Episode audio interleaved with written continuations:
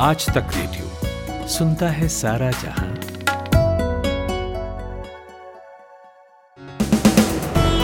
आज तक रेडियो पर यह है शाम का न्यूज़ पॉडकास्ट। दिन भर तारीख है सात अप्रैल। मैं हूँ पूनम कौशल। देश में कोरोना की चपेट में करीब साढ़े चार हज़ार मरीज़ 326 संक्रमित, ठीक होकर घर भी लौटे। भारतीय रेलवे ने भी 2,500 कोचेज में 40,000 आइसोलेशन बेड्स तैयार कर दिए हैं। डोनाल्ड ट्रंप की मांग के बाद भारत अब अमेरिका भेजेगा मलेरिया की दवा हाइड्रोक्सी क्लोरोक्वीन पर हमारे लिए भी एक समस्या है क्योंकि यहाँ भी स्थिति बिगड़ सकती है। अभी इस हद तक नहीं गई है। और आज है महान सितार वादक पंडित रविशंकर का जन्मदिन। उन्हें याद कर रहे हैं परवेज आलम। उनकी ज़िंदगी और उनके संगीत के तकरीबन सभी पहलुओं पर बात हुई थी। कार्यक्रम में करेंगे सोशल मीडिया पर फैल रही खबरों का फैक्ट चेक और सुनाएँगे दुनिया का हाल भी लेकिन सबसे पहले मुख्य समाचार। मुख्य खबरों के साथ मैं हूँ अमन गुप्ता। भारत में कोरोना के मामले करीब साढ़े चार हज़ार हो चुके हैं। 110 से ज़्यादा लोग संक्रमण की चपेट में आकर जान गंवा चुके हैं, जबकि 326 लोग ठीक भी हुए हैं। स्वास्थ्य मंत्रालय के संयुक्त सचिव लव अग्रवाल ने बताया कि भारतीय रेलवे ने पच्चीस हज़ार डिब्बों में चालीस हज़ार आइसोलेशन बेड तैयार किए हैं। समाचार एजेंसी एएनआई ने सरकारी सूत्रों के हवाले से बताया कि सभी राज्य सरकारें और सभी विशेषज्ञ केंद्र सरकार से लॉकडाउन को आगे बढ़ाने का अनुरोध कर रहे हैं। ऐसे में केंद्र सरकार इस दिशा में सोच रही है। फ़िलहाल 14 अप्रैल तक देश भर में 21 दिन का लॉकडाउन लगा है।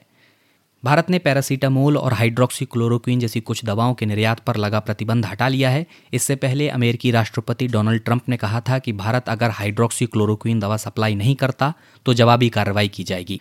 विदेश मंत्रालय ने कहा कि पहले देश में दवाओं के स्टॉक और ज़रूरत को परखने के बाद अन्य देशों को दवाई सप्लाई करने का फैसला किया गया है। न्यूजीलैंड के स्वास्थ्य मंत्री डेविड क्लार्क ने लॉकडाउन का उल्लंघन किया और परिवार के साथ बीच पर घूमने चले गए। इसके बाद सरकार ने उनके कद को घटा दिया है। डेविड ने सार्वजनिक तौर पर अपनी गलती मानी और प्रधानमंत्री को अपने इस्तीफे की पेशकश कर दी है। तालिबान ने अफगान सरकार के साथ बुधवार से शुरू होने वाली बहुप्रतीक्षित बातचीत से अलग हटने की घोषणा की है। तालिबान ने अफगान सरकार पर तालिबानी कैदियों की रिहाई में देरी करने का आरोप लगाते हुए इस बातचीत से अलग होने की घोषणा की है। टोलो न्यूज़ के मुताबिक तालिबान के प्रवक्ता सुहेल शाहीन ने मंगलवार को ट्वीट कर ये जानकारी दी है। आज तक रेडियो, सुनता है सारा जहाँ।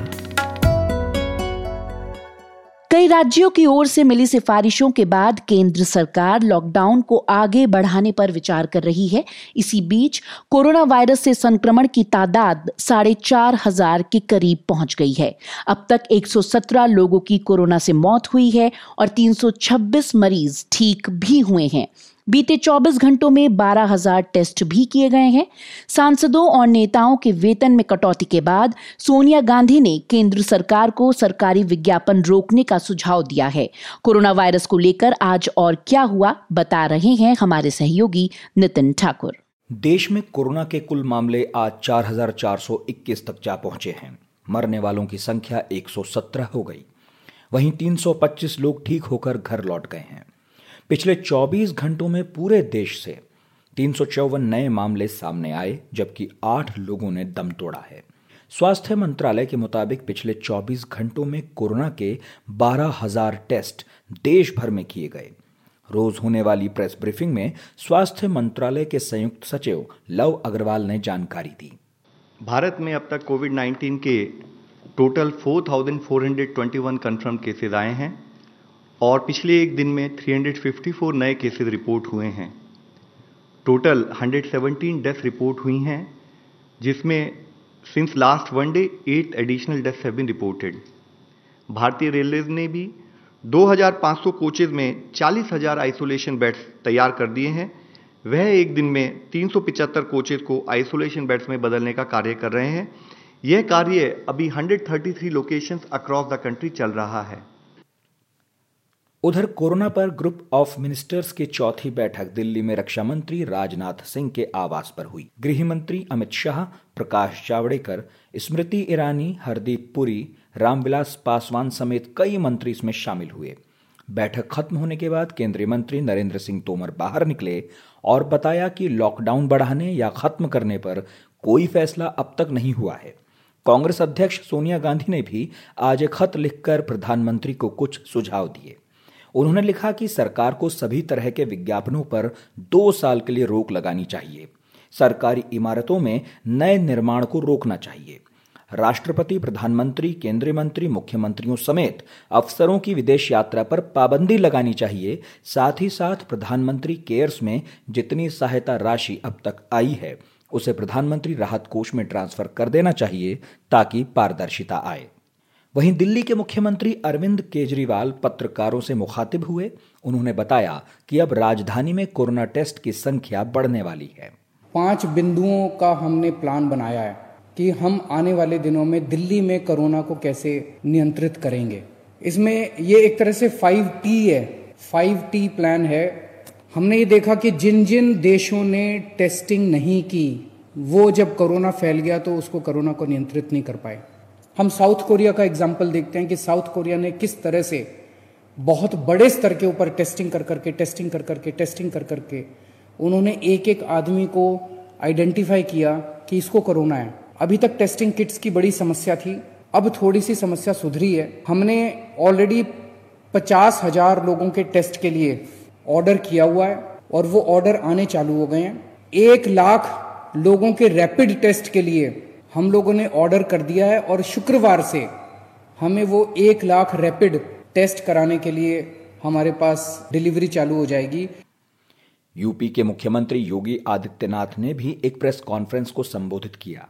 उन्होंने कहा कि सूबे में 308 कोरोना पॉजिटिव केस हैं, जिनमें एक सौ अड़सठ केस तबलीगी जमात से जुड़े हैं। उन्होंने टेस्टिंग लैब की संख्या बढ़ाने की भी जानकारी दी। आज के दिन पर जो हमारे पास कुल केसेज हैं तीन सौ आठ हैं और इनमें एक सौ अड़सठ तबलीगी जमात से जुड़े हुए कोरोना पॉजिटिव के केसेस हैं। जब कोरोना का पहला पॉजिटिव केस आया था, तब उत्तर प्रदेश के अंदर एक भी लैब नहीं थी। आज भारत सरकार के सहयोग से उत्तर प्रदेश के अंदर 10 टेस्टिंग लैब वर्तमान में सफलतापूर्वक कार्य कर रही हैं। हम लोगों ने तय किया है कि हम लोग प्रदेश के अंदर सभी मंडलीय मुख्यालय के डिस्ट्रिक्ट हॉस्पिटल में कोरोना टेस्टिंग लैब्स की स्थापना करेंगे और इसकी कार्रवाई को तेज़ी के साथ आगे बढ़ाने के लिए हम लोगों ने यहाँ पर प्रमुख सचिव, चिकित्सा शिक्षा को उनके नेतृत्व में एक कमेटी का गठन करते हुए इस प्रक्रिया को तेज़ी के साथ आगे बढ़ाया है। सूबे की स्वास्थ्य सचिव जयंती रवि ने बताया कि पिछले 24 घंटों में सबसे अधिक मामले आज ही सामने आए। कल की जो प्रेस कॉन्फ्रेंस हुई उसके बाद अभी तक कुल 19 पॉजिटिव केस कोविड 2019 के आए हैं। आज एक भी मृत्यु का केस नहीं है, लेकिन आज एक हमारे जो पॉजिटिव कोविड के पेशेंट थे, वो बिल्कुल ठीक होके डिस्चार्ज होके चले गए हैं। उधर मध्य प्रदेश में इंदौर के बाद भोपाल कोरोना का हॉटस्पॉट बन चुका है।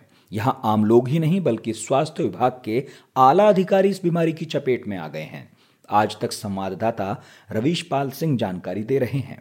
भोपाल में बीते 24 घंटे के दौरान तकरीबन सैतीस मामले अब तक कोरोना पॉजिटिव के सामने आ चुके हैं। इसके बाद प्रशासन के हाथ पैर फूल चुके हैं और यही नहीं, सिर्फ़ आम जनता नहीं, बल्कि इस कोरोना की चपेट में प्रदेश के बड़े अधिकारी तक आ चुके हैं। स्वास्थ्य विभाग की प्रमुख सचिव हैं पल्लवी जैन गोहिल। उनके घर के बाहर हम इस वक्त मौजूद हैं। ये खुद कोरोना पॉजिटिव हो चुकी हैं और ये स्थिति साफ़ बयां कर रही है कि जिस अमले के ऊपर, जिस स्वास्थ्य विभाग के ऊपर कोरोना से लड़ने की ज़िम्मेदारी है, वही स्वास्थ्य विभाग अब इसकी चपेट में आ चुका है। देश में सबसे ज़्यादा कोरोना के आठ सौ इक्यानवे पॉजिटिव मामले महाराष्ट्र से सामने आए हैं। बावन लोग अब तक कोविड 19 से जान गंवा चुके हैं। और अब यह संकट महाराष्ट्र के मुख्यमंत्री के घर की दहलीज तक जा पहुँचा है। जैसे ही मालूम चला कि मुंबई के मातोश्री के पास एक कोरोना पॉजिटिव शख्स है, वैसे ही प्रशासन के हाथ पाँव फूल गए।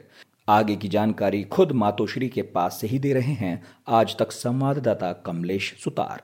इस वक्त हम है बांद्रा के कलानगर इलाके में। मुंबई के सबसे हाई प्रोफ़ाइल एरियाज़ में से एक माना जाता है। थोड़ी देर पहले प्रशासन ने इस एरिया को कंटेन कर दिया है। यहाँ की आवाजाही पर रोक लगी है। अब ये बताया जा रहा है कि यहाँ पर एक चाय की दुकान थी और चाय की दुकान के कर्मी को पॉजिटिव पाया गया है। उनकी जब टेस्ट की गई, पिछले कुछ दिनों से उनकी तबीयत ठीक नहीं थी और इसके चलते उन्हें पॉजिटिव चेक किया गया है और अब उसके चलते इस पूरे एरिया को कंटेन कर दिया गया लेकिन सबसे अहम बात यह है, क्यों ये अहम है? प्रशासन इसके बारे में ज़्यादा मुस्तैदी इसलिए भी उठा रही है, क्योंकि ये इलाका कलानगर का है। ठाकरे परिवार का जो घर है, मुख्यमंत्री उद्धव ठाकरे का जो घर है, और यहाँ पर कई सारे कर्मी होते हैं पुलिस कर्मी भी होते हैं। अब इस बात को लेकर भी प्रशासन जाँच कर रही है कि क्या इस दुकान पर बाकी कर्मी भी आते थे, जो इससे जुड़े थे, या कोई विजिटर जो आते थे। इसीलिए इस पूरे एरिया को अभी कंटेन कर दिया गया यहाँ पर आवाजाही पर पूरी तरह से रोक लगा दी गई है। इसके अलावा मुंबई के दो बड़े निजी अस्पताल वॉकहाट और जसलोक को फ़िलहाल बंद कर दिया गया है। दोनों के ही स्टाफ के कोरोना संक्रमित होने की आशंका है। उधर धारावी में भी अब तक पाँच लोग कोरोना पॉजिटिव पाए जा चुके हैं, जिनकी कोई ट्रेवल हिस्ट्री नहीं। इसके बाद बीएमसी सतर्क हो गया है, क्योंकि धारावी एशिया का सबसे बड़ा स्लम है और बेहद सघन है। ऐसे में यदि लापरवाही बरती गई तो संक्रमण बेहद तेज़ी से फैल सकता है। नितिन ठाकुर, आज तक रेडियो। कोरोना वायरस से बचाव के लिए देश भर में लागू 21 दिनों का लॉकडाउन 14 अप्रैल को खत्म हो रहा है। चर्चाएँ हैं कि लॉकडाउन जारी रखने या खत्म करने का फैसला प्रदेश सरकारों के हाथ में छोड़ा जा सकता है। हालाँकि इस बारे में कोई पुष्टि अभी तक नहीं हुई है। लेकिन कई प्रदेश लॉकडाउन खत्म करने की जल्दी में नहीं दिख रहे। कुलदीप मिश्र की रिपोर्ट। लॉकडाउन ने आर्थिक रफ्तार पर ब्रेक लगा दिया है और कामगारों के लिए गुजर बसर की समस्याएँ पैदा कर दी हैं। लेकिन भारत अगर कुछ हद तक कोरोना वायरस के संक्रमण को अब तक रोक पाया है तो विशेषज्ञ इसका श्रेय भी लॉकडाउन को ही देते हैं। यही वजह है कि कई प्रदेश सरकारों ने संकेत दिया है कि वो 14 अप्रैल के बाद भी किसी न किसी रूप में लॉकडाउन को जारी रखने के पक्ष में हैं। इनमें सबसे ज़्यादा प्रभावित प्रदेश महाराष्ट्र भी है और उत्तर प्रदेश भी। लॉकडाउन जारी रखने की वकालत करने वाले मुख्यमंत्रियों में सबसे आगे हैं तेलंगाना के मुख्यमंत्री के चंद्रशेखर राव। उन्होंने मुखर होकर कहा है कि प्रधानमंत्री नरेंद्र मोदी से उन्होंने लॉकडाउन जारी रखने की अपील की है। सुनिए सोमवार को उन्होंने प्रेस कॉन्फ्रेंस में क्या कहा। पंद्रह अप्रैल के बाद में भी मैं माननीय प्रधानमंत्री जी से अनुरोध करता हूँ कि लॉकडाउन को पंद्रह तारीख के बाद भी एक्सटेंड करना चाहिए, इसमें कोई झिझकने की ज़रूरत नहीं है। इसलिए कोई शंका भी नहीं रखना चाहिए। हमारा इकोनॉमिक्स खराब होता है तो रिकवर हो सकते हैं, कोई बड़ी बात नहीं। छह साल महीने लगेंगे, हम सैक्रिफाइस भी करेंगे, रास्ते ढूंढ सकते हैं। लेकिन हमारे लोग मरे तो हम उनका जान वापस नहीं ला सकते। मानव का जीवन बहुत कास्टली होता है, उसको खरीदा नहीं जा सकता, दोबारा लाया नहीं जा सकता। इतना ही नहीं, महाराष्ट्र, उत्तर प्रदेश, राजस्थान, झारखंड, छत्तीसगढ़ और तमिलनाडु से भी ऐसे ही संकेत मिले हैं कि ये प्रदेश पूरी तरह लॉकडाउन नहीं हटाना चाहते। महाराष्ट्र में अब तक सबसे ज़्यादा संक्रमण के मामले सामने आए हैं। कोरोना के मामलों पर नज़र रख रही website covid nineteen India dot O R G के मुताबिक महाराष्ट्र में मामले 900 के करीब पहुँच गए हैं, जिनमें से 50 से ज़्यादा की मौत हो गई है। मुंबई और पुणे को लेकर ज़्यादा चिंताएँ हैं और कई पत्रकारों का कहना है कि प्रदेश सरकार इन शहरों में लॉकडाउन जारी रखने पर विचार कर रही है। महाराष्ट्र के स्वास्थ्य मंत्री राजेश टोपे कह चुके हैं कि पूरे प्रदेश से एक साथ लॉकडाउन नहीं हटाया जा सकता इस प्रक्रिया को चरणों में अंजाम ज़रूर दिया जा सकता है। उत्तर प्रदेश सरकार के अधिकारियों का कहना है कि तबलीगी जमात के जलसे की वजह से संक्रमण के मामले तेज़ी से बढ़े हैं और लॉकडाउन खत्म करने पर अनिश्चितता की स्थिति है। उत्तर प्रदेश सरकार में गृह विभाग के अपर मुख्य सचिव अवनीश अवस्थी ने सोमवार शाम अपनी प्रेस कॉन्फ्रेंस में कहा, ये अब संभावना है कि 14 अप्रैल के बाद भी लॉकडाउन खुल पाएगा कि नहीं, ये अभी कहा नहीं जा सकता है। क्योंकि ये संवेदनशीलता हमारे प्रदेश की बढ़ गई।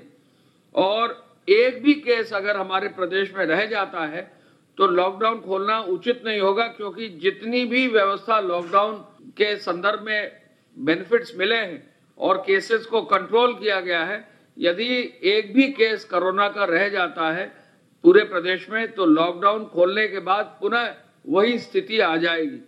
मीडिया रिपोर्टों में कहा जा रहा है कि राजस्थान में भी कुछ इलाकों में लॉकडाउन जारी रखने पर विचार किया जा रहा है। प्रदेश के मुख्यमंत्री अशोक गहलोत ने समाचार एजेंसी पीटीआई से कहा है कि हम एक साथ लॉकडाउन नहीं हटा सकते।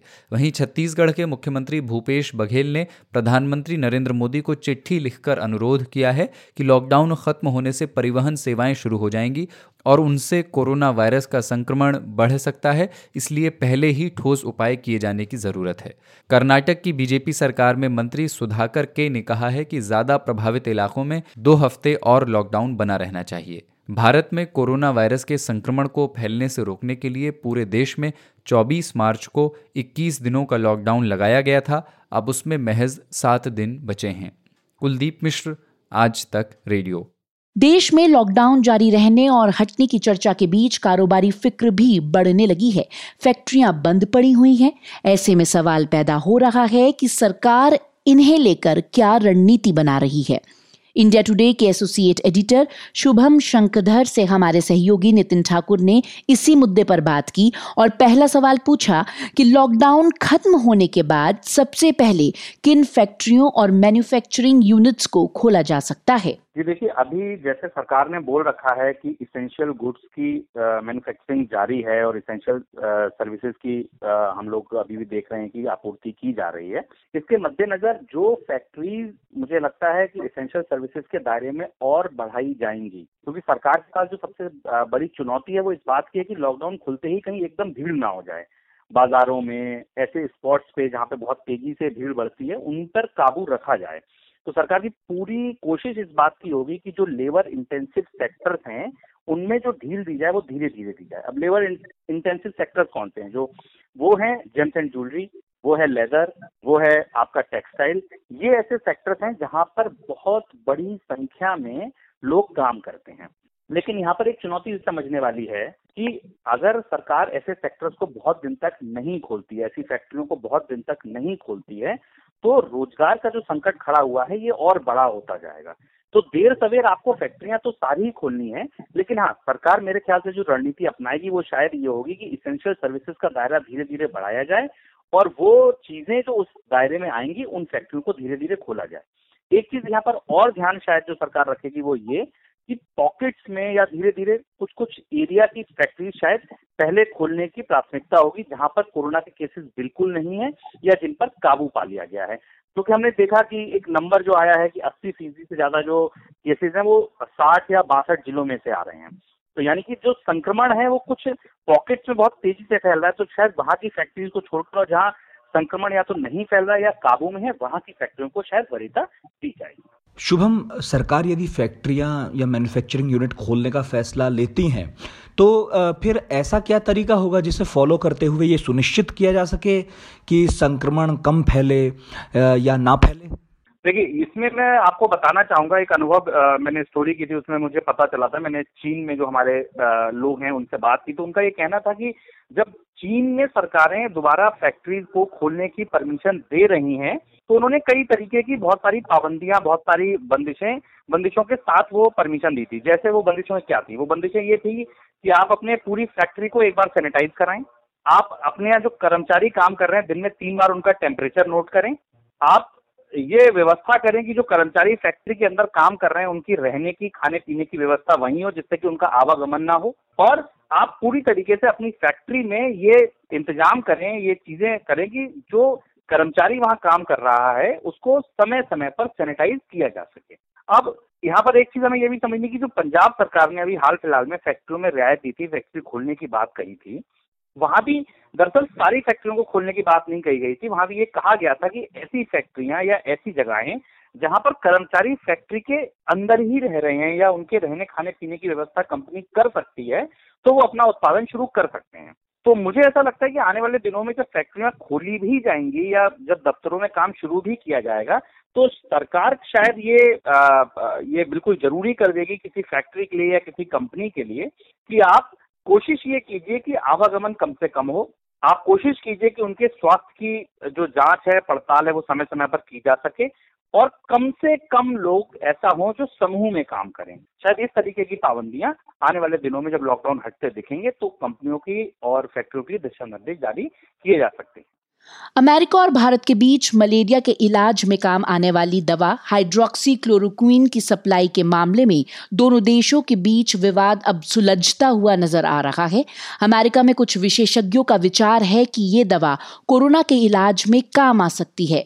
राष्ट्रपति डोनाल्ड ट्रंप ने प्रधानमंत्री नरेंद्र मोदी को फ़ोन करके दवा की सप्लाई मांगी थी, लेकिन भारत दवा के निर्यात पर पहले ही प्रतिबंध लगा चुका था। हालाँकि अब भारत ने यह प्रतिबंध हटा दिया किया है। इस विवाद पर अधिक जानकारी दे रहे हैं हमारे सहयोगी परवेज आलम।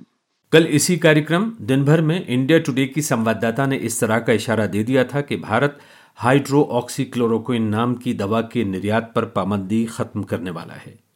और आज यही हुआ। भारतीय विदेश मंत्रालय के नए प्रवक्ता अनुराग श्रीवास्तव ने कहा है कि महामारी की मार से पीड़ित जिन देशों को जो ज़रूरी दवाएँ चाहिए, वो भारत सप्लाई करेगा। उन्होंने साथ में ये भी कहा कि हम चाहेंगे कि ख्वाह ख्वाह इस विषय पर अटकलें, लड़ाने और सियासत करने की ज़रूरत नहीं है। भारतीय विदेश मंत्रालय के प्रवक्ता ने कहा कि इस महामारी के समय अंतर्राष्ट्रीय समुदाय को एकजुट होकर काम करना है। इसलिए भारत अपने पड़ोसी देशों को हाइड्रो ऑक्सीक्लोरोक्विन और पैरासिटामोल जैसी दवाएँ सप्लाई करेगा। मतलब ये कि भारत अपने पड़ोस और दूर अमेरिका तक ये दवाएँ सप्लाई करने के लिए तैयार है। आज के इस बयान से पहले अमेरिकी राष्ट्रपति ट्रंप ने इसी विषय पर भारत के खिलाफ बड़ी सख्त भाषा का इस्तेमाल किया था।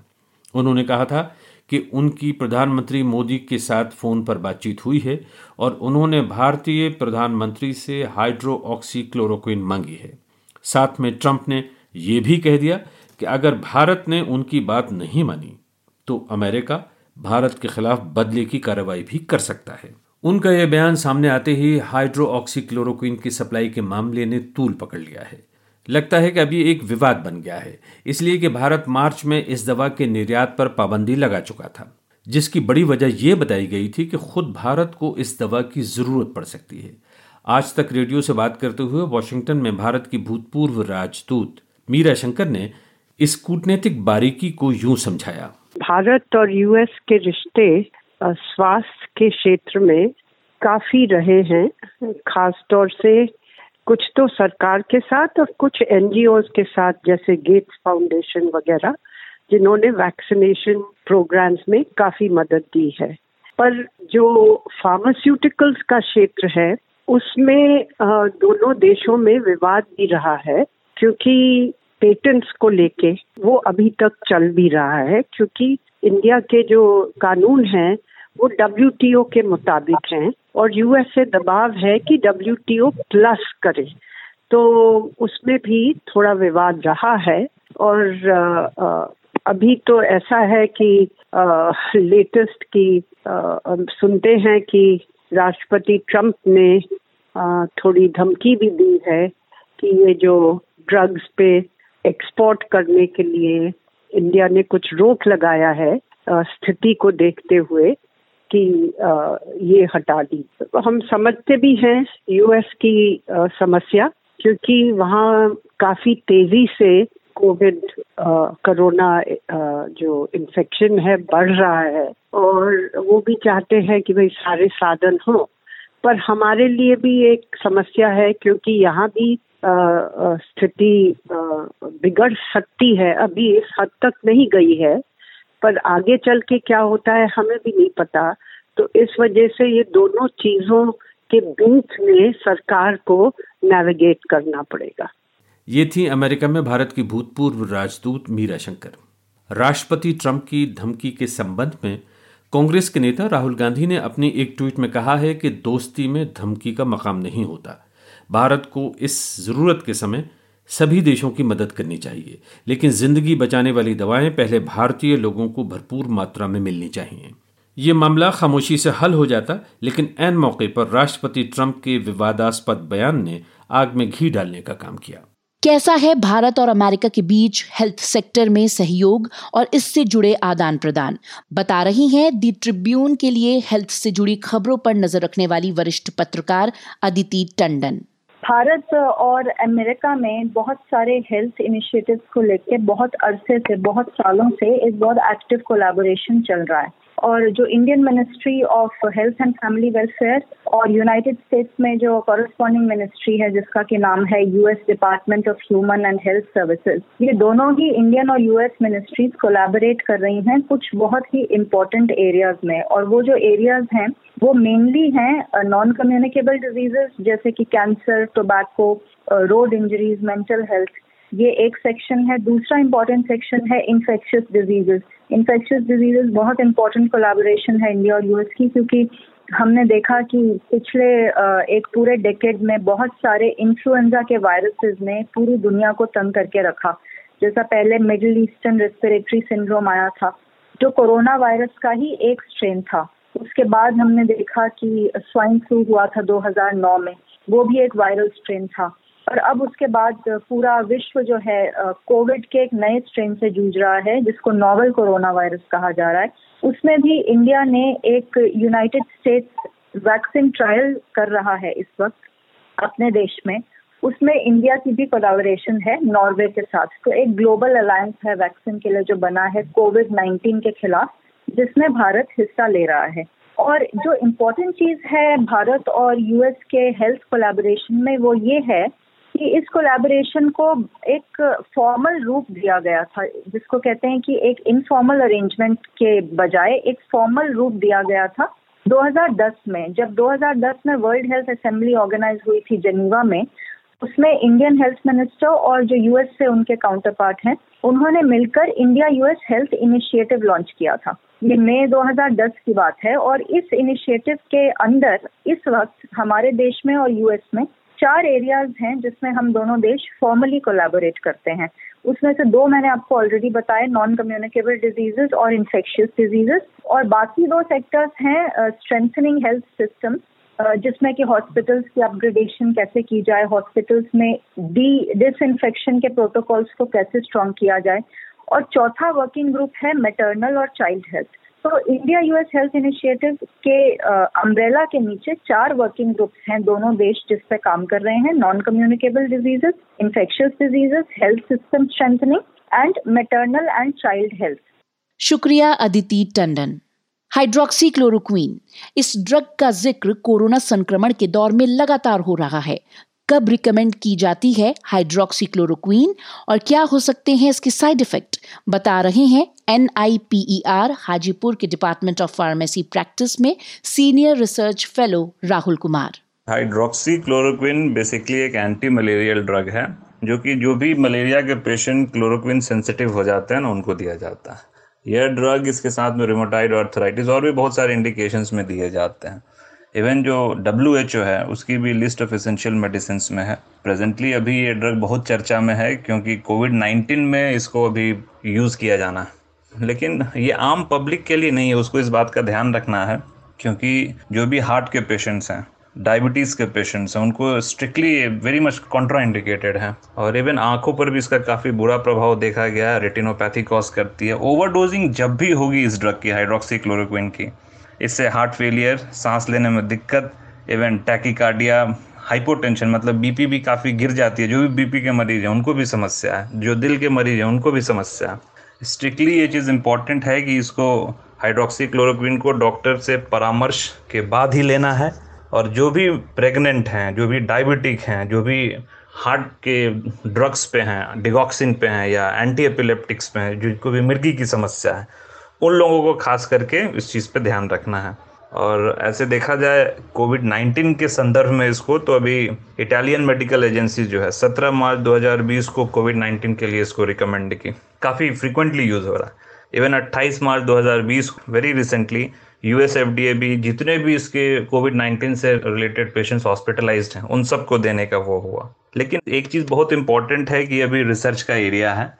अभी इसकी रिस्क बेनिफिट एनालिसिस उतनी हुई नहीं है, इसलिए हाइड्रोक्सी क्लोरोक्विन एक ऑफ़ लेवल यूज़ में है, जिसका भी इंडिकेशन अभी अप्रूव्ड नहीं हुआ। अनअप्रूव्ड इंडिकेशन है कोविड 19 फॉर हाइड्रोक्सी क्लोरोक्विन इसलिए आम पब्लिक के लिए यही है कि इस ड्रग को बिना डॉक्टर के परामर्श के नहीं लेना है। हाइड्रोक्सी क्लोरोक्विन बहुत ही रिस्की है। इन डायबिटीज़ इन हाइपरटेंशन और ड्रग्स लेने से पहले आपको प्रीवियस हिस्ट्री के बारे में कौन सी ड्रग्स चल रही है कौन सी बीमारी है इन सबों का भी ध्यान रखना बहुत ज़रूरी है। जानकारी दे रहे थे राहुल कुमार। और दिन भर में आगे आपको सुनाएँगे आईसीएमआर के वैज्ञानिक डॉक्टर गंगा खेडकर से कोरोना से निपटने की तैयारियों पर विशेष बातचीत। I think it is premature to say whether lockdown has to be continued or not continued. और अब दुनिया का हाल। कोरोना वायरस के मामलों पर नज़र रख रही अमेरिका की जॉन्स हॉपकिंस यूनिवर्सिटी के डेटा के मुताबिक, दुनिया भर में अब तक कोरोना संक्रमण के तेरह लाख साठ हज़ार से अधिक मामले सामने आ चुके हैं और पिछहत्तर हज़ार नौ सौ तिहत्तर लोगों की मौत हो चुकी है, जबकि लगभग दो लाख बयानवे हज़ार लोग ठीक हुए हैं। सबसे ज़्यादा मामले अब अमेरिका में हैं। इसी बीच ब्रिटेन के प्रधानमंत्री बोरिस जॉनसन ने अस्पताल के आईसीयू में रात बिताई है, जबकि चीन में पहली बार वायरस से मौत नहीं हुई है। दुनिया में आज और क्या हुआ बता रहे हैं कुलदीप मिश्र। पिछले हफ़्ते कोरोना पॉजिटिव पाए गए ब्रिटेन के प्रधानमंत्री बोरिस जॉनसन की हालत बिगड़ गई है। उन्हें इंटेंसिव केयर यूनिट यानी आईसीयू में भर्ती कराया गया है। 26 मार्च की रात को प्रधानमंत्री बोरिस जॉनसन की रिपोर्ट पॉजिटिव आई थी। इसके बाद वो सेल्फ आइसोलेशन में चले गए थे। लेकिन 5 अप्रैल, रविवार की शाम, उन्हें लंदन के सेंट थॉमस अस्पताल में भर्ती कराया गया, जहाँ हालत बिगड़ने पर उन्हें 6 अप्रैल की शाम इंटेंसिव केयर यूनिट में भेज दिया गया। भारत के प्रधानमंत्री नरेंद्र मोदी समेत दुनिया भर के नेताओं ने उनकी बेहतर सेहत की कामना की है। अमेरिका में कोरोना वायरस की चपेट में आकर मरने वालों का आंकड़ा ग्यारह हज़ार के करीब पहुँच गया है। यहाँ कोरोना वायरस से मौत का पहला मामला जनवरी में सामने आया था। जॉन हॉपकिंस यूनिवर्सिटी के आंकड़ों के मुताबिक पिछले 24 घंटे में अमेरिका में 1105 लोगों की जान गई है। इसी बीच न्यूयॉर्क में लॉकडाउन को 29 अप्रैल तक बढ़ा दिया गया है। फ्रांस में भी कोरोना से 8,900 से ज़्यादा लोगों की जान जा चुकी है। अर्थव्यवस्था पर भी इसका बुरा असर पड़ा है। फ्रांस के वित्त मंत्री ब्रूनो लेमायर ने सीनेट की बैठक में कहा कि देश दूसरे विश्व युद्ध के बाद आर्थिक मंदी के सबसे खराब दौर की ओर बढ़ रहा है। वहीं पाकिस्तान के बलूचिस्तान प्रांत में पर्सनल प्रोटेक्टिव इक्विपमेंट, यानी पीपीई नहीं मिलने का विरोध कर रहे डॉक्टरों को पुलिस ने गिरफ़्तार कर लिया है। पुलिस की सख्ती से नाराज़ डॉक्टरों ने काम का बहिष्कार करने की धमकी दी है। पाकिस्तान में कोरोना संक्रमित मरीजों का इलाज करते हुए तेरह डॉक्टर भी संक्रमित हो चुके हैं। इसके विरोध में ही डॉक्टरों और पैरामेडिकल स्टाफ ने सोमवार को क्वेटा में विरोध प्रदर्शन बुलाया था। कोरोना वायरस की वजह से गोल्फ का सबसे पुराना टूर्नामेंट ब्रिटिश ओपन इस साल रद्द कर दिया गया है। दूसरे विश्व युद्ध के बाद पहली बार ऐसा हुआ है। अब यह जुलाई 2021 में खेला जाएगा। 1860 में पहली बार इसका आयोजन हुआ था। कोरोना वायरस की वजह से विम्बल्डन समेत कई अहम खेल स्पर्धाएँ पहले ही रद्द हो चुकी हैं। दक्षिण अमेरिकी देश उरुग्वे के तट पर खड़े ऑस्ट्रेलियाई क्रूज पर सवार 60 से ज़्यादा यात्री कोरोना वायरस से संक्रमित पाए गए हैं। देश के स्वास्थ्य विभाग ने सोमवार को ये जानकारी दी। रोमानिया में इमरजेंसी की मियाद 30 दिन और बढ़ाई जा रही है। राष्ट्रपति क्लॉस लोहानिस ने सोमवार को जारी वीडियो संदेश में ये बात कही। उन्होंने कहा कि कोरोना वायरस महामारी को नियंत्रित रखना ज़रूरी है। इस देश में इमरजेंसी 15 अप्रैल को खत्म हो रही थी। जब भारत में शाम के साढ़े सात बजे, तशरीफ़ लाइए हमारी वेबसाइट आज तक डॉट इन पर और सुनिए पूरे एक घंटे आज तक रेडियो पर खबरों का विशेष कार्यक्रम दिन भर। आप सुन रहे हैं आज तक रेडियो। मैं हूँ पूनम कौशल। और अब सुनते हैं देश की बड़ी खबरें नेशनल राउंडअप में। नेशनल राउंडअप के साथ मैं हूँ अमन गुप्ता। भारत में कोरोना के मामले करीब साढ़े चार हज़ार हो चुके हैं। 110 से ज़्यादा लोग संक्रमण की चपेट में आकर अपनी जान गंवा चुके हैं। हालाँकि 326 लोग ठीक होकर अपने घर भी गए हैं। स्वास्थ्य मंत्रालय के संयुक्त सचिव लव अग्रवाल ने बताया कि भारतीय रेलवे ने पच्चीस हज़ार डिब्बों में चालीस हज़ार आइसोलेशन बेड तैयार किए हैं। समाचार एजेंसी एएनआई ने सरकारी सूत्रों के हवाले से बताया कि सभी राज्य सरकारें और सभी विशेषज्ञ केंद्र सरकार से लॉकडाउन को आगे बढ़ाने का अनुरोध कर रहे हैं। ऐसे में केंद्र सरकार इस दिशा में सोच रही है। फ़िलहाल 14 अप्रैल तक देश में 21 दिन का लॉकडाउन लगा है। भारत ने पैरासीटामोल और हाइड्रोक्सीक्लोरोक्वीन जैसी कुछ दवाओं के निर्यात पर लगा प्रतिबंध हटा लिया है। इससे पहले अमेरिकी राष्ट्रपति डोनाल्ड ट्रंप ने कहा था कि भारत अगर हाइड्रोक्सीक्लोरोक्वीन दवा की सप्लाई नहीं करता तो जवाबी कार्रवाई की जाएगी। विदेश मंत्रालय ने कहा कि पहले देश में दवाओं के स्टॉक और ज़रूरत को परखने के बाद अन्य देशों को दवाई देने का फैसला किया गया है। कोरोना वायरस के मद्देनज़र किए गए लॉकडाउन की वजह से अब भूकंप के हल्के झटकों की भी पहचान हो पा रही है। भूकंप की तीव्रता की निगरानी करने वाले वैज्ञानिकों का कहना है कि इन दिनों पसरी शांति की वजह से भूकंप के हल्के कंपन की भी आवाज़ को रिकॉर्ड करना आसान हो गया है। पीआईबी ने ट्विटर पर स्पष्टीकरण जारी कर कहा है कि बैंकों में टर्म लोन की ईएमआई टालने के लिए किसी के साथ ओटीपी शेयर करने की ज़रूरत नहीं है। पीआईबी ने एसबीआई का ट्वीट शेयर किया, जिसमें लिखा था, साइबर ठगों ने नया तरीका ढूंढा है। ईएमआई टलवाने के लिए कॉल पर ओटीपी मांगते हैं, फिर बैंक खाते से रकम निकाल लेते हैं।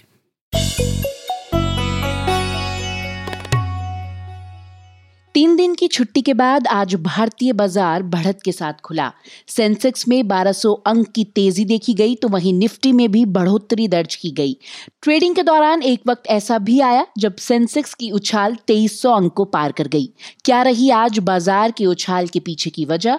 और ये किस ओर कर रहा है इशारा? बता रहे हैं हमारे बिज़नेस एक्सपर्ट और इंडिया टुडे हिंदी के एसोसिएट एडिटर शुभम शंकधर।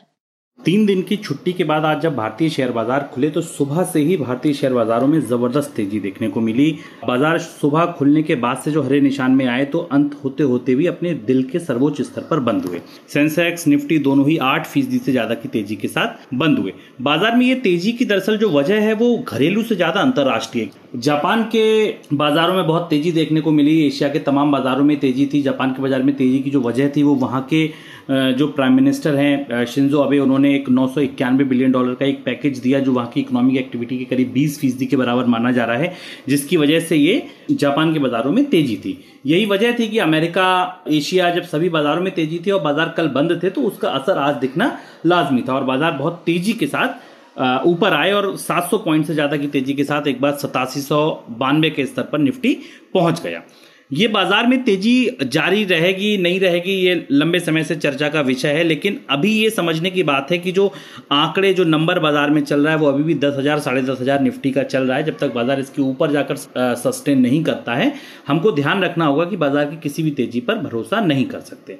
आज के बाज़ार के बाद शाम को जब एफ़ के नंबर आएँगे, विदेशी संस्थागत निवेशकों के नंबर आएँगे, वो नंबर शायद सबसे ज़्यादा गौर करने वाले होंगे। क्या वाकई विदेशी बाज़ार के लोग, विदेशी निवेशक भारत के बाज़ार में खरीदारी कर रहे हैं? अगर कर रहे हैं तो ये सकारात्मक संकेत और बाज़ार में तेज़ी आने वाले दिनों में टिक सकती है, स्थायी तौर पर आ सकती है, लौट सकती है। लेकिन अगर घरेलू स्तर पर नौकरियों के आज नंबर आए सीएमआई का ट्रैकर आया कि एक महीने के दौरान तेईस फ़ीसदी से ज़्यादा जॉबलेसनेस यानी कि बेरोजगारी बढ़ गई है फैक्ट्रियों के खुलने के अभी कोई संकेत नहीं मिल रहे हैं, आर्थिक गतिविधियाँ पहले की तरह मंद पड़ी हैं। अगर इन, इस विरोधाभास को आप समझें कि भारत में अगर घरेलू स्तर पर कोई भी अभी सकारात्मक संकेत नहीं है और उसके बाद भी अगर बाज़ार में तेज़ी दिखाई दे रही है तो ये कितनी टिकाऊ है, इस पर संशय होना, इस पर इस पर आशंकित होना शायद लाजमी है।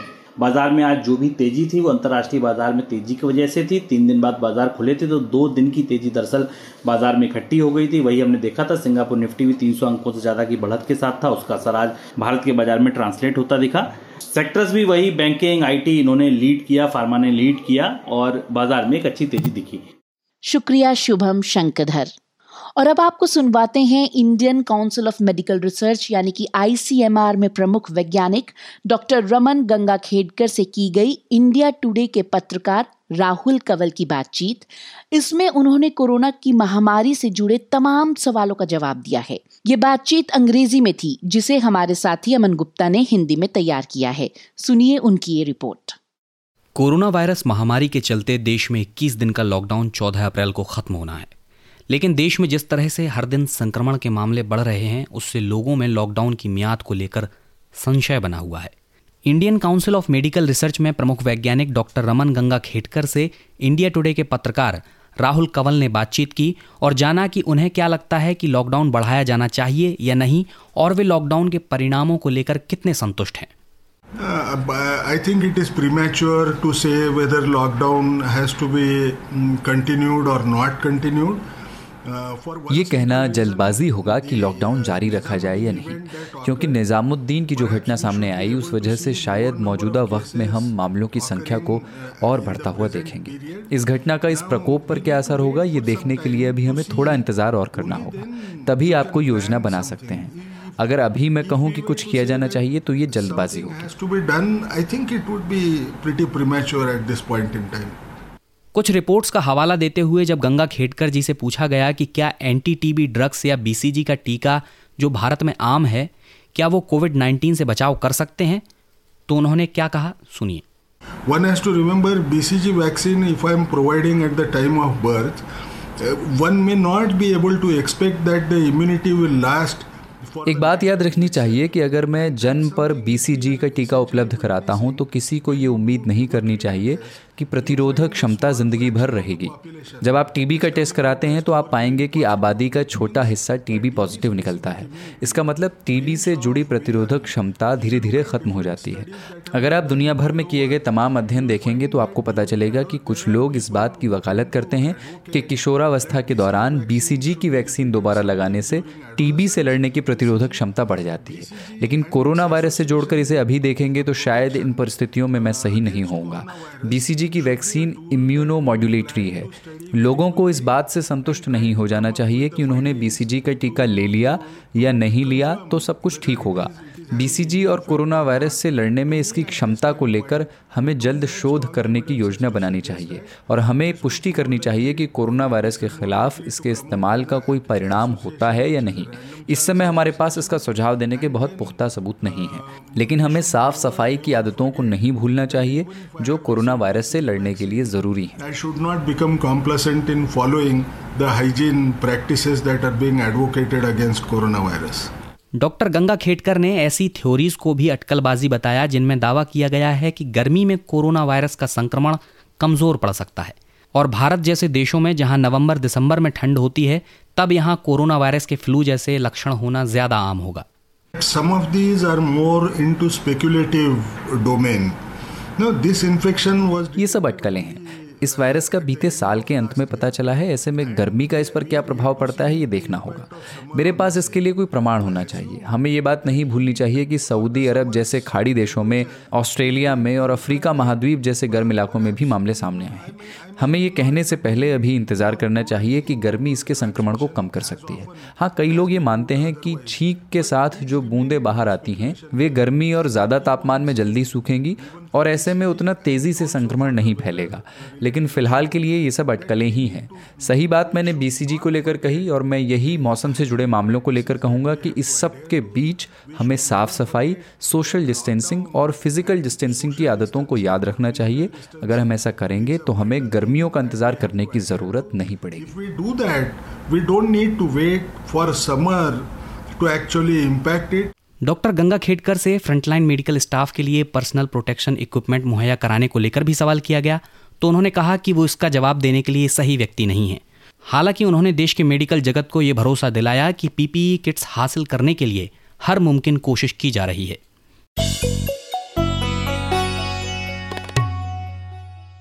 और आज के ज्ञान ध्यान में बात करेंगे महान सितार वादक पंडित रविशंकर की, जिनका आज जन्मदिन है। उन्हें याद कर रहे हैं परवेज आलम, जिनके साथ पंडित रविशंकर ने अब से 30 साल पहले लंदन में लंबी बातचीत रिकॉर्ड की थी। ज्ञान ध्यान।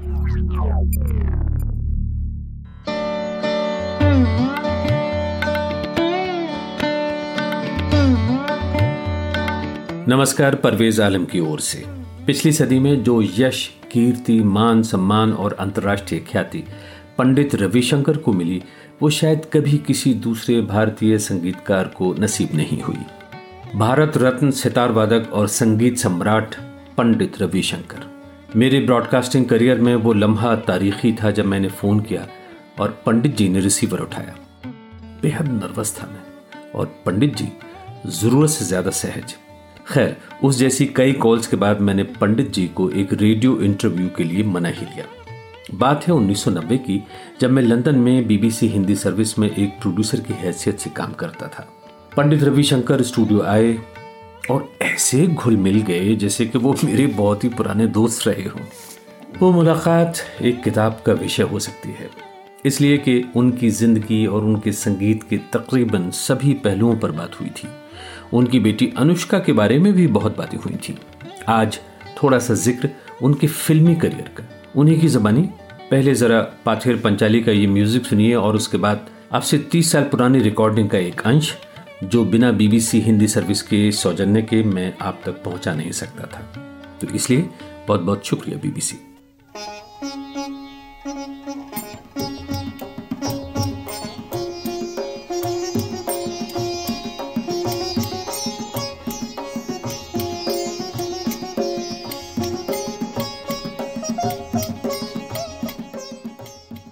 अब मैं बहुत ही यानी ऐतिहासिक चीज़ की ओर आ रहा हूँ। आपका सुप्रसिद्ध फिल्मकार सत्यजीत राय जी के साथ संबंध आप उनको पहले से जानते थे यानी 1950 से पहले से जानते थे? हाँ उन, अच्छा। उनको तो मैं मुझे याद है सन चौवालीस से जानता हूँ। सन चौवालीस से हाँ वो काफ़ी इंटरेस्ट लेते थे आईपीटीए का सब कार्यक्रम में। हम्म, इप्टा उस जमाने में बहुत बड़ा फोर्स था। बहुत बड़ा फोर्स था। तो उस समय से मैं जानता था कलकत्ता में भी मिलते थे। वो एडवर्टाइजिंग एजेंसी में काम हम्म। करते थे। और बाद में जब पत्थर पंचाली उन्होंने बनाया डॉक्टर बी सी रॉय उनको हेल्प किया बहुत तो वो हमको खुद ही कहे कि आप म्यूज़िक देंगे तो अच्छा होगा। तो मैं वो रशेस देख के इतना मतलब इम्प्रेस्ड हो गया इतना अच्छा लगा।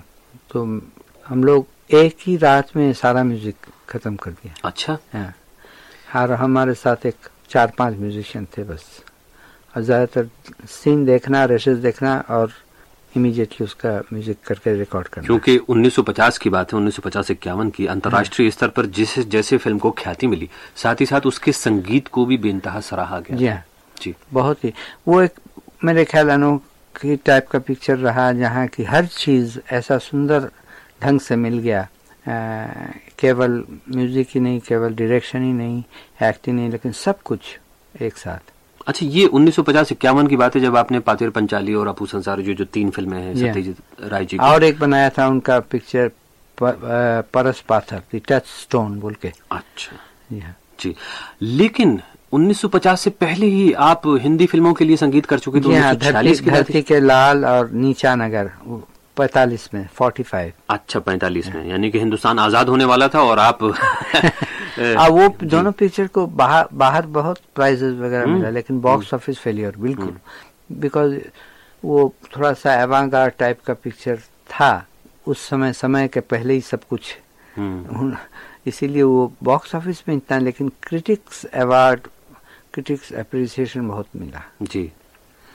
तो यानी एक फ़िल्म निर्देशक के रूप में आप को ख्याति पहले ही मिल चुकी थी उसके बाद में फिर आपने सत्यजीत राय जी की जब फ़िल्म में काम किया तो अंतर्राष्ट्रीय स्तर पर भी फिर उस फ़िल्म की चर्चा हुई।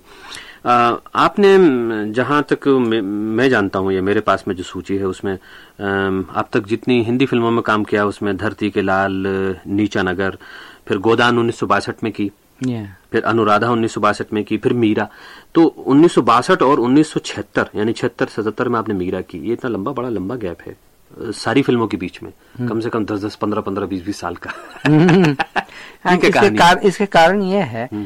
कि फ़िल्म के डायरेक्टर प्रोड्यूसर वो हमेशा यही सोच लिए कि हमको मिलना मुश्किल है क्योंकि हम इतना टूर करते थे बाहर hmm. और उनको पता था कि हम बाहर बहुत ही काम कर रहे हैं ज़्यादातर बाहर रहते हैं। यही सोच के वो हमको चाहते हुए भी बोल नहीं सकते थे। और वाकई उस समय हम हमारे लिए मुश्किल था। आ, कोई क्योंकि बॉम्बे में रह के एक जगह टिक के करना काम न तो कोई डेट पक्का देना ये बड़ा मुश्किल था। जी तो इसी वजह से ये मामला रहा। यहाँ पे एक में थोड़ा सा आपसे एक स्पष्टीकरण और चाहता हूँ। 1977 में जब ये आपने मीरा फ़िल्म की गुलजार के निर्देशन में इसमें क्या आप गायिका के रूप में लता मंगेशकर को लेना चाहते थे और फिर बाद में उन्होंने गाने से इनकार किया? मेरी लता मंगेशकर से बात हुई है इन्हीं स्टूडियोज में। हम्म। तो मैं दरअसल जानना चाहता हूँ कि वो क्या वजह थी कि वो, वो नहीं गा बड़ा कंट्रोवर्शियल मामला हो गया मुझे समझ में नहीं आता क्यों? क्योंकि मुझे कुछ पता नहीं। ये गुलजार खुद ही हमको बताया जो, जब न्यूयॉर्क में आए थे वो फ्लाई करके, हितन चौधरी के साथ। और उन्होंने कहा कि आप किसको पसंद करेंगे? मैं नेचुरली लता के लिए कहा था, लेकिन उस समय कोई कारणवश मालूम नहीं क्या मामला था, उनके बीच में और लता जी के बीच में कुछ मिसअंडरस्टैंडिंग शायद हुई थी। तो उन्होंने ये भावना प्रकट किया कि मैं अगर दूसरे और किसी को चाहूँ कर सकते हैं।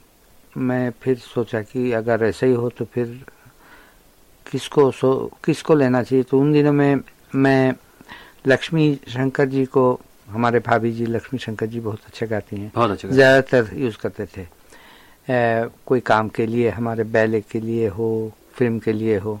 लेकिन कुछ दिन पहले हम वाणी को सुना था बॉम्बे में। मुझे बहुत पसंद आया था। फ्रेश कला थोड़ा सा तो मैं यही सोचा कि लक्ष्मी शंकर न तो वाणी ऐसा। तो गुलजार के साथ जब हम डिस्कस किए तो यही तय किया गया कि वाणी को लें। As as simple as this लेकिन अच्छा, ये खास खामो खा कुछ ऐसी बात रट गई कि हमारे साथ कभी डायरेक्ट लेना हम तो हमेशा आ, लता जी हमारे फ़िल्म में गाए हैं गुदान में भी अनुराधा में भी। सब सॉन्ग्स हिट थे।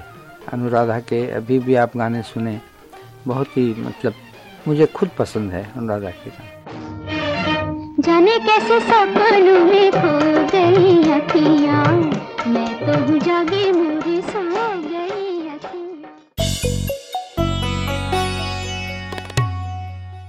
सोशल मीडिया पर आज भी आपकी कई ऐसी खबरों पर नज़र गई होगी जिनका सच कुछ और ही होता है। रोज़ाना की तरह अब वक्त है आज के फैक्ट चेक का।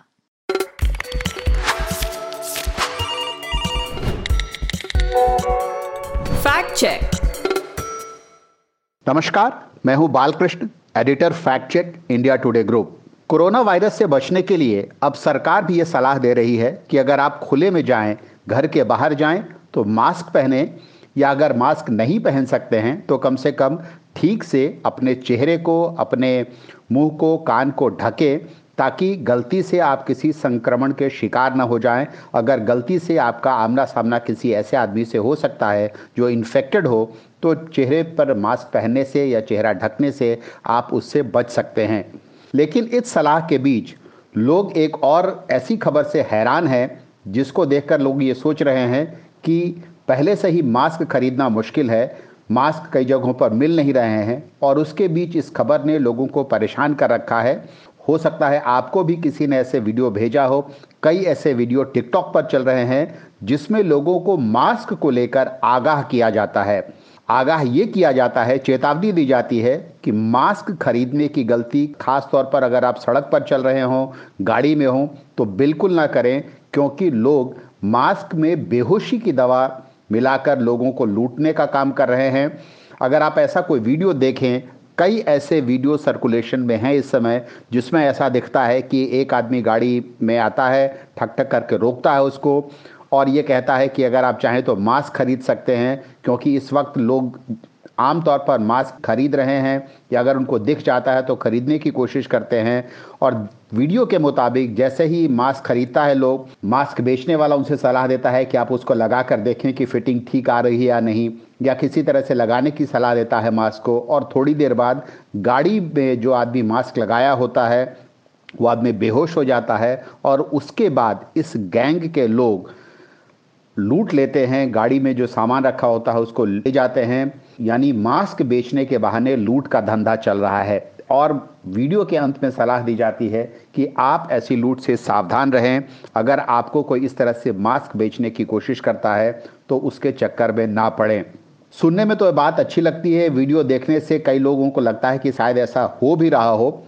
लेकिन सच्चाई इसकी ये है कि ये वीडियो, इस तरह के वीडियो इस वक्त जो चल रहे हैं, वो दरअसल सारे के सारे फर्जी वीडियो हैं। या तो लोगों के मनोरंजन के लिए बनाए गए हैं, या फिर कुछ लोग अपने हिट्स बढ़ाने के लिए फेसबुक पेज पर या टिकटॉक पर ऐसे वीडियो बनाकर डाल रहे हैं, इसमें कहीं कोई सच्चाई नहीं है।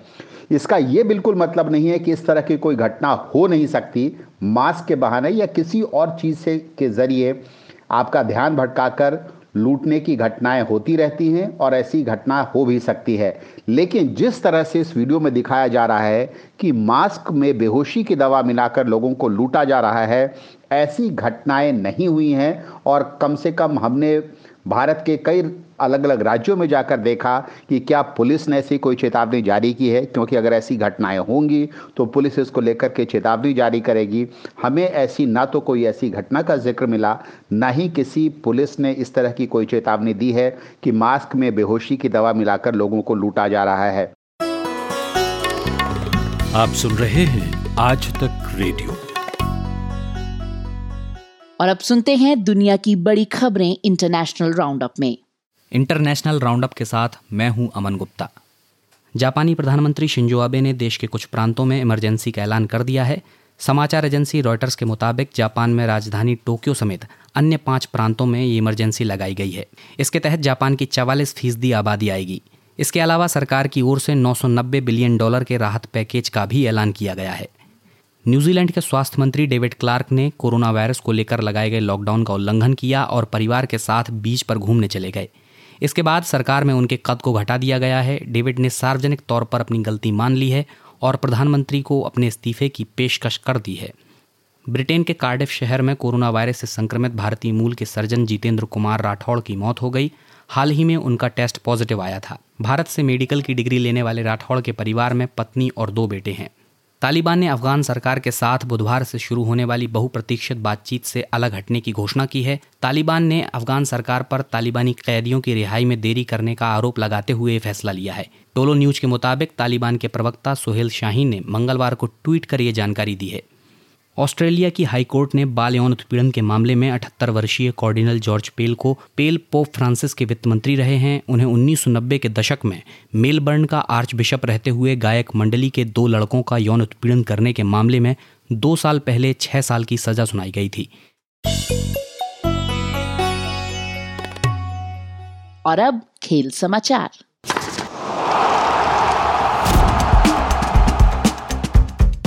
नमस्कार, खेल खबरों के साथ मैं हूँ ऋतुराज। कोरोना वायरस महामारी के कारण ब्रिटिश ओपन गोल्फ को द्वितीय विश्व युद्ध के बाद पहली बार रद्द किया गया है।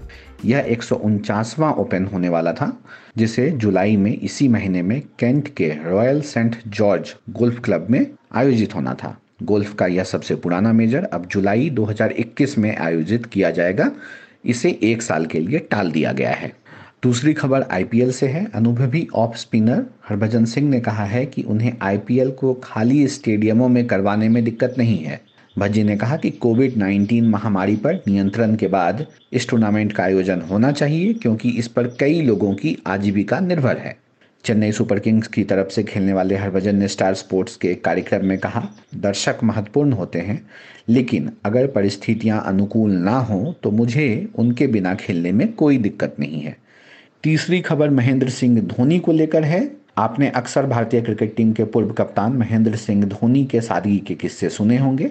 धोनी एक मिडिल क्लास फैमिली से आते हैं और उन्होंने अंतर्राष्ट्रीय क्रिकेट के सबसे कामयाब कप्तानों के रूप में अपनी पहचान बनाई है। धोनी के इस सादगी के मुरीद अब महान बल्लेबाज सुनील गवास्कर भी हो गए हैं।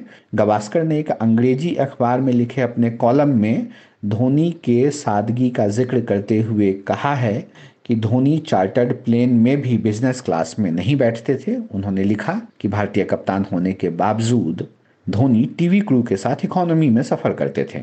भारतीय टीम के वो खिलाड़ी जो अच्छा परफॉर्मेंस करते हैं, उन्हें डोमेस्टिक उड़ानों में भी बिज़नेस क्लास सीटें मिलती हैं। धोनी जो उस समय भारत के चोटी के खिलाड़ी हुआ करते थे, वह इस विकल्प का इस्तेमाल नहीं करते थे।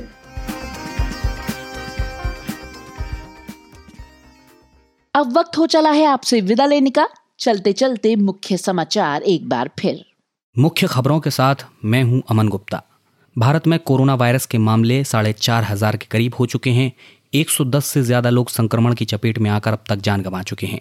हालाँकि 326 लोग ठीक भी हुए हैं। उत्तर प्रदेश के मुख्यमंत्री योगी आदित्यनाथ ने बताया कि राज्य में टेस्ट के लिए 10 लैब हैं। वहीं दिल्ली के मुख्यमंत्री अरविंद केजरीवाल ने आज बताया कि ज़रूरत पड़ने पर होटलों में बारह हज़ार कमरे लिए जाएँगे। सुप्रीम कोर्ट ने कहा कि लॉकडाउन की वजह से पलायन करने वाले मजदूरों के स्वास्थ्य और उनके प्रबंधन से जुड़े मुद्दों से निपटने की वह विशेषज्ञ नहीं है और बेहतर होगा कि सरकार से जरूरतमंदों के लिए हेल्पलाइन शुरू करने का अनुरोध किया जाए। न्यायाधीश ऐसे बोबडे की अध्यक्षता वाली तीन जजों की बेंच ने यह फैसला सामाजिक कार्यकर्ता हर्ष मंदर और अंजलि भारद्वाज की याचिका पर दिया है। इसमें इन लोगों ने पलायन करने वाले कामगारों के जीवन के मौलिक अधिकार की रक्षा और लॉकडाउन की वजह से बेरोजगार हुए श्रमिकों को उनके पारिश्रमिक दिलाने की मांग की थी। अमेरिका में बाघिन नादिया के कोरोना पॉजिटिव आने के बाद देहरादून जू को भी हाई अलर्ट किया गया है। पशु चिकित्सा अधिकारी डॉक्टर राकेश नोटियाल ने बताया कि जू में कर्मियों की संख्या घटाकर एक चौथाई कर दी गई है। उन्होंने बताया कि एनिमल फ़ीड को भी तीन बार सैनिटाइज किया जाता है और बाड़ा कीपर ही भोजन देने जाते हैं। जापानी प्रधानमंत्री शिंजो आबे ने देश के कुछ प्रांतों में इमरजेंसी लगाने का ऐलान कर दिया है। समाचार एजेंसी रॉयटर्स के मुताबिक जापान में राजधानी टोक्यो समेत अन्य पाँच प्रांतों में ये इमरजेंसी लगाई गई है। इसके तहत जापान की चवालीस फ़ीसदी आबादी आएगी। इसके अलावा सरकार की ओर से 990 बिलियन डॉलर के राहत पैकेज का ऐलान भी किया गया है। ऑस्ट्रेलिया के हाईकोर्ट ने बाल यौन उत्पीड़न के मामले में अठहत्तर वर्षीय कार्डिनल जॉर्ज पेल को रिहा कर दिया है। पेल पोप फ्रांसिस के वित्त मंत्री रहे हैं। उन्हें 1990 के दशक में मेलबर्न का आर्च बिशप रहते हुए गायक मंडली के दो लड़कों का यौन उत्पीड़न करने के मामले में दो साल पहले छह साल की सजा सुनाई गई थी। दिन भर के आज के एपिसोड में बस इतना ही। उम्मीद है आप और आपका परिवार लॉकडाउन के इस मुश्किल वक्त में ठीक होगा। हम जानते हैं पूरा दिन घर में रहना थोड़ा मुश्किल होता है और आपकी मुश्किलों को थोड़ा आसान करने के लिए हम लेकर आते हैं दुनिया भर से आवाज़ें, जिन्हें आप हमारे पॉडकास्ट में सुन सकते हैं। हम तक पहुँचना बहुत आसान है। हम तक पहुँचने के लिए आपको गूगल से कहना है, आज तक रेडियो पॉडकास्ट या आज तक डॉट कॉम पर, ऊपर कोने में। आपके दाई तरफ़ रेडियो आइकन दिखाई देगा। उसको क्लिक करना है। और हाँ सिर्फ़ आप ही घर पर नहीं है। हमारी रेडियो टीम भी आपकी तरह घरों में है और वहीं से काम कर रही है। अगर इस कार्यक्रम में कहीं कोई कसर रह गई हो तो माफ़ी। फ़िलहाल मुझे यानी कि पूनम कौशल को दीजिए इजाज़त। शुक्रिया।